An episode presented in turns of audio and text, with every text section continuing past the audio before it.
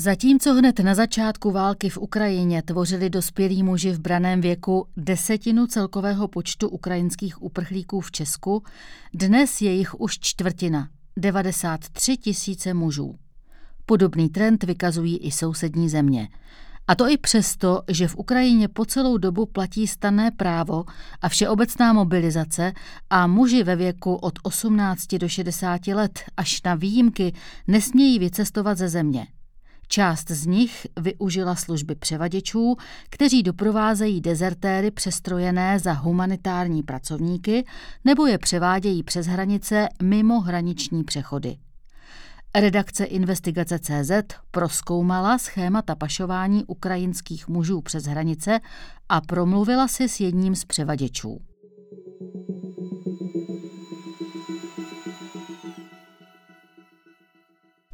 Počet ukrajinských mužů mezi uprchlíky přibývá nejen v Česku, ale i v okolních zemích.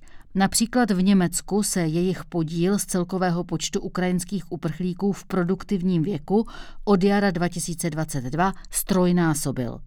Až 80 tisíc Ukrajinců v braném věku se podle zjištění polského deníku Řeč Pospolita nachází i v Polsku. Trend potvrzuje i ukrajinská strana – od začátku invaze bylo při přecházení ukrajinských hranic zadrženo 6100 mužů, kteří se pokoušeli dostat ze země na padělané dokumenty nebo falešná povolení, říká mluvčí Čopského oddělení ukrajinské pohraniční stráže plukovnice Olena Tračuk. Město Čop se nachází poblíž trojmezí Ukrajiny s Maďarskem a Slovenskem a pro útěk do Evropské unie, jež ukrajinské dezertéry zatím nevrací, je ideálním místem. Pohraničníci se nyní soustředují na dopadení těch, kteří se pokoušejí proklouznout ze země mimo hraniční přechody. Od začátku invaze takto zadrželi 13 600 lidí. Olena Tračuk se však domnívá, že počet nelegálních uprchlíků je ve skutečnosti mnohem vyšší.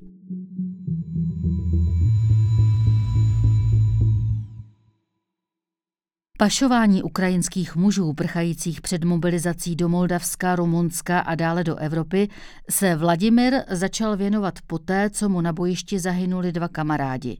Vladimir je přezdívka, kterou používá v Telegramu. Redakce ale pravou totožnost tohoto muže zná. Oba se ocitli na frontě, jeden z ukrajinské strany, druhý z té ruské. Poněvadž se oba cítili jako kanonen futr, uvědomili si, jak nesmyslná je to válka a chtěli pryč.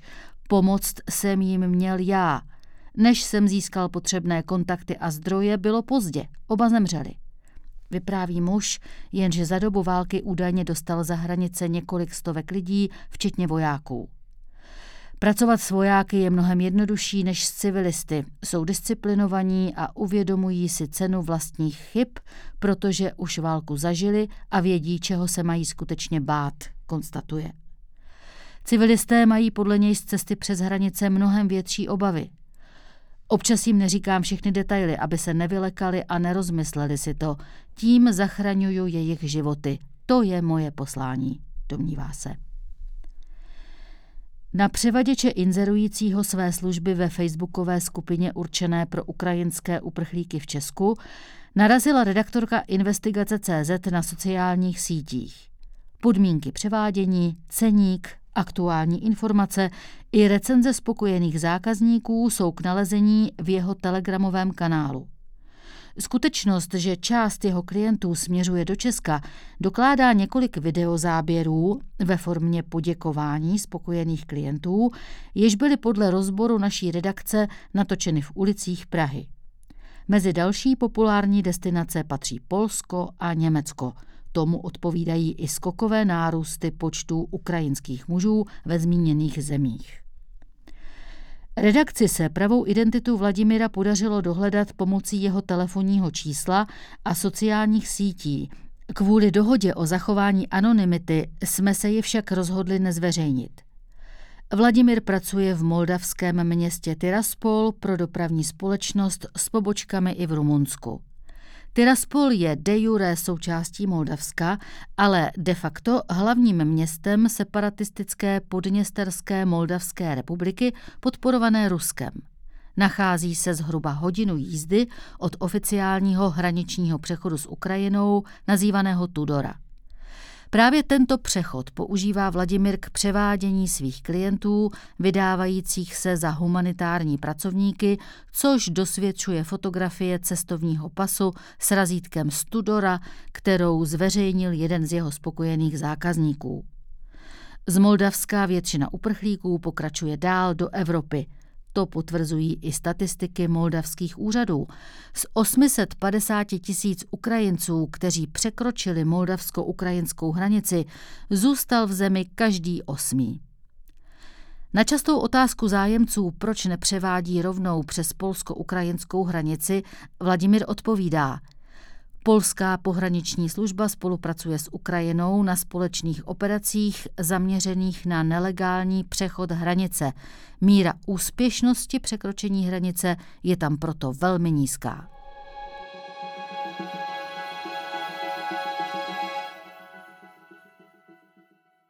Legální cesta z Ukrajiny, tedy s předložením falešných dokumentů humanitárního pracovníka na hraničním přechodu, vyjde zákazníka na 7 tisíc dolarů v přepočtu 157 tisíc korun. Vladimír svým klientům ale doporučuje spíše jízdu na černo, mimo oficiální přechody. Pokud překročíte hranice jako humanitární pracovník, máte záznam v registračním systému a jestliže se nevrátíte do stanovené doby zpátky do Ukrajiny, čekají vás po návratu problémy se zákonem.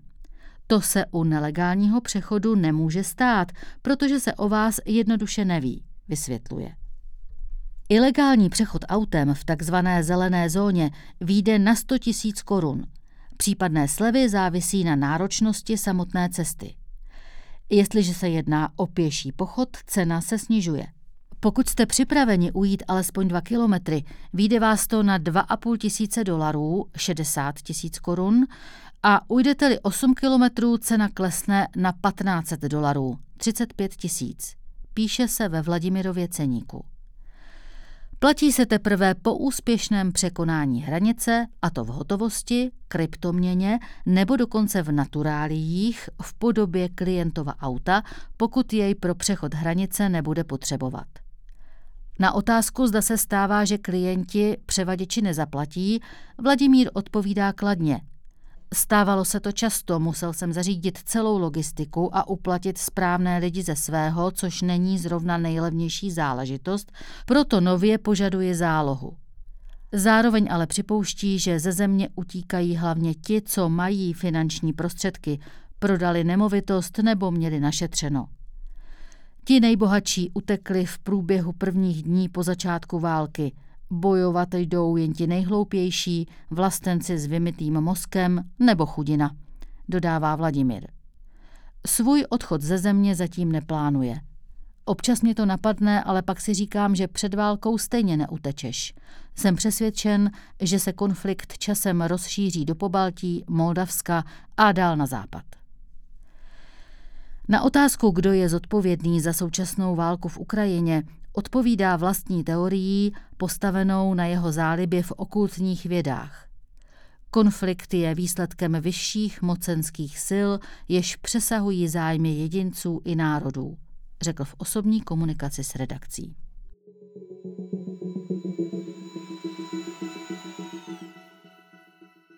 Roční období a počasí hrají v harmonogramu převaděčských výprav podstatnou roli – v okamžiku, kdy začíná období přívalových dešťů, kvalita cest v zelené zóně prudce klesá.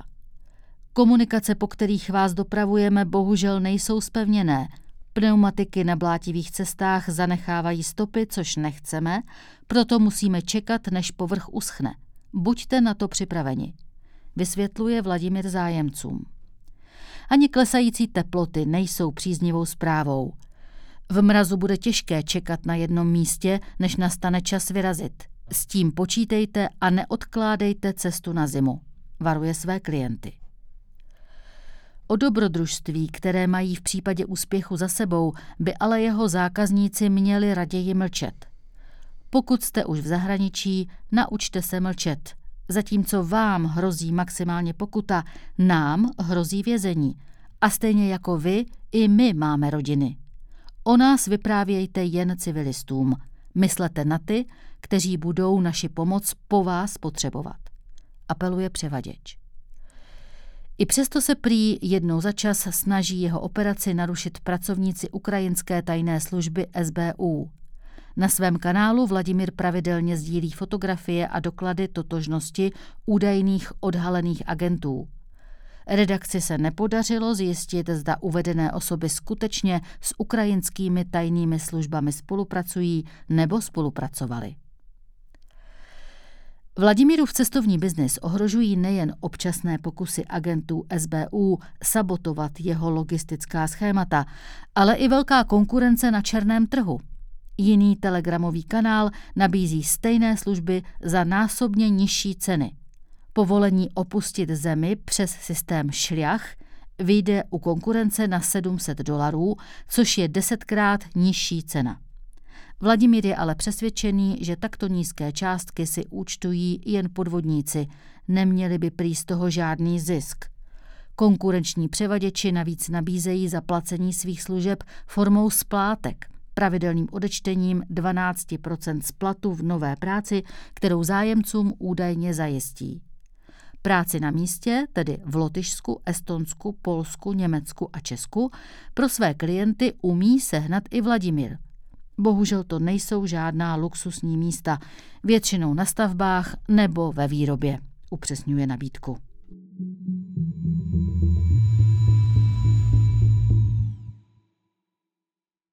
Šliach znamená v ukrajinštině cesta. Registrační systém s tímto názvem byl ukrajinskými úřady spuštěn po vyhlášení všeobecné mobilizace v březnu roku 2022. Jeho cílem bylo usnadnit výjezd za hranice pendlujícím řidičům a humanitárním pracovníkům.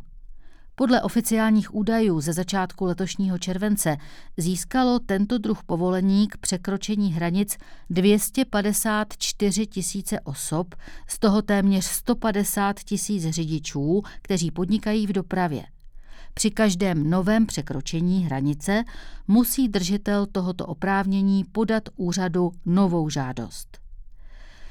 Zbylé 104 tisíce jsou řidiči, co přepravují humanitární pomoc. Ti mohou být do systému zařazeni pouze na základě rozhodnutí Ministerstva dopravy nebo krajských vojenských zpráv, ale až po přeskoumání předložených dokumentů potvrzujících činnost humanitární organizace, pro kterou řidič pracuje.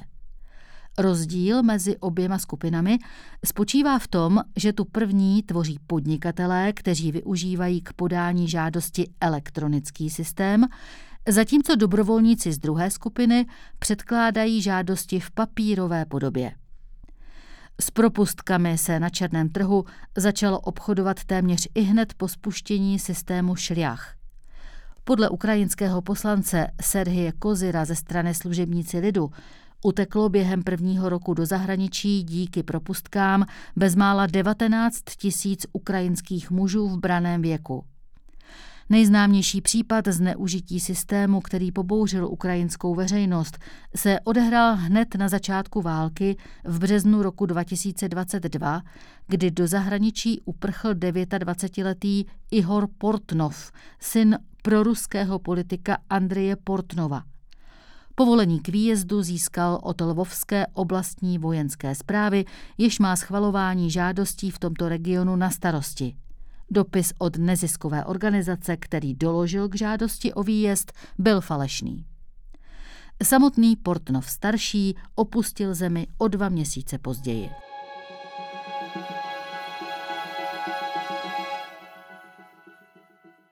Podle zjištění ukrajinského investigativního projektu NGL Media vzniklo velké množství ukrajinských neziskových organizací s oprávněním výjezdu pro své řidiče těsně po začátku války a jejich činnost je buď netransparentní nebo zcela neznámá.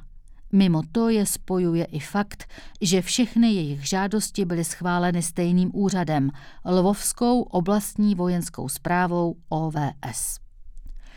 Jednou z nejúspěšnějších žadatelek o povolení k výjezdu je podle investigativních novinářů charitativní nadace Čistý Kyjiv, která do zahraničí dostala 385 osob a lvovskou zprávou je označována za jednoho z hlavních humanitárních partnerů.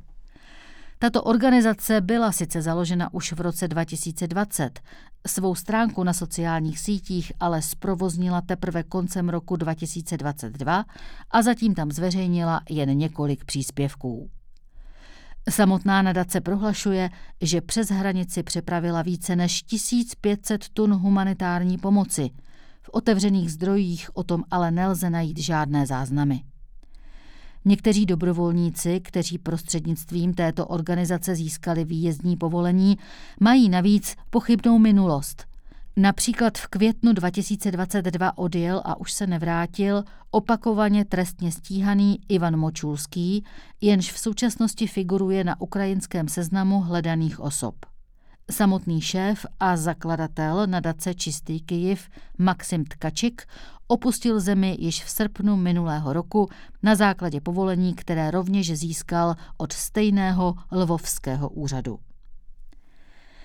Další příklad je charitativní organizace Naši dobry zpravy, založená na podzim roku 2022, které se za devět měsíců podařilo obdržet povolení k výjezdu pro 270 mužů, z nichž přinejmenším několik desítek se nevrátilo. Organizace nemá žádné webové stránky ani stránky na sociálních sítích a informace o ní nejsou ani v médiích. Její sídlo by se mělo nacházet v budově, jež podle ukrajinského katastru nemovitostí neexistuje. Stejně tak neexistuje člověk, který je uvedený jako zakladatel a ředitel naší dobry zpravy. Do třetice je tu i kijevská nadace Bayraktar, která do zahraničí dostala 220 mužů. 19-letý Denis Siněvský nadaci založil loni v létě a nyní je vyšetřován kvůli podezření z nelegálního převádění mužů přes státní hranici. Z rozsudků v soudním rejstříku nad to plyne, že údajní humanitární pracovníci zaplatili nejmenovanému zaměstnanci Lvovské OVS 2500 dolarů za osobu v přepočtu 56 tisíc korun za schválení žádosti v systému šliach.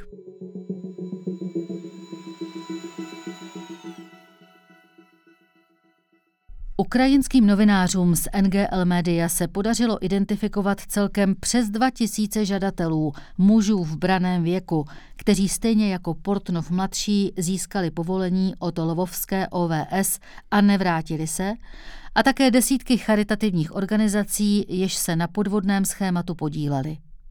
O tom, kam ti to muže zamířili, novináři nemají žádné informace.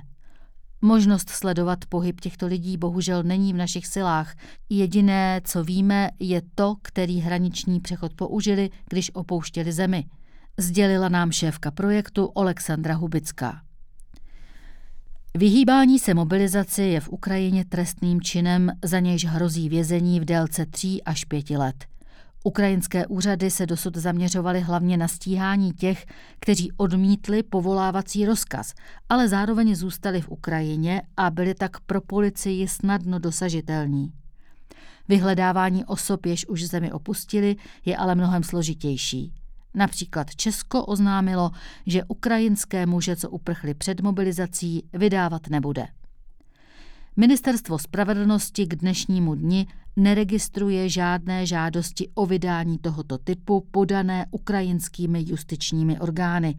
V obecné rovině platí, že pro případné povolení vydání je třeba splnit řadu podmínek, které jsou posuzovány v každém konkrétním případě, tedy jsou vyhodnocovány v souladu s platnou legislativou a judikaturou na individuální bázi příslušnými justičními orgány sdělila nám Marcela Nevšímalová z tiskového oddělení Ministerstva spravedlnosti.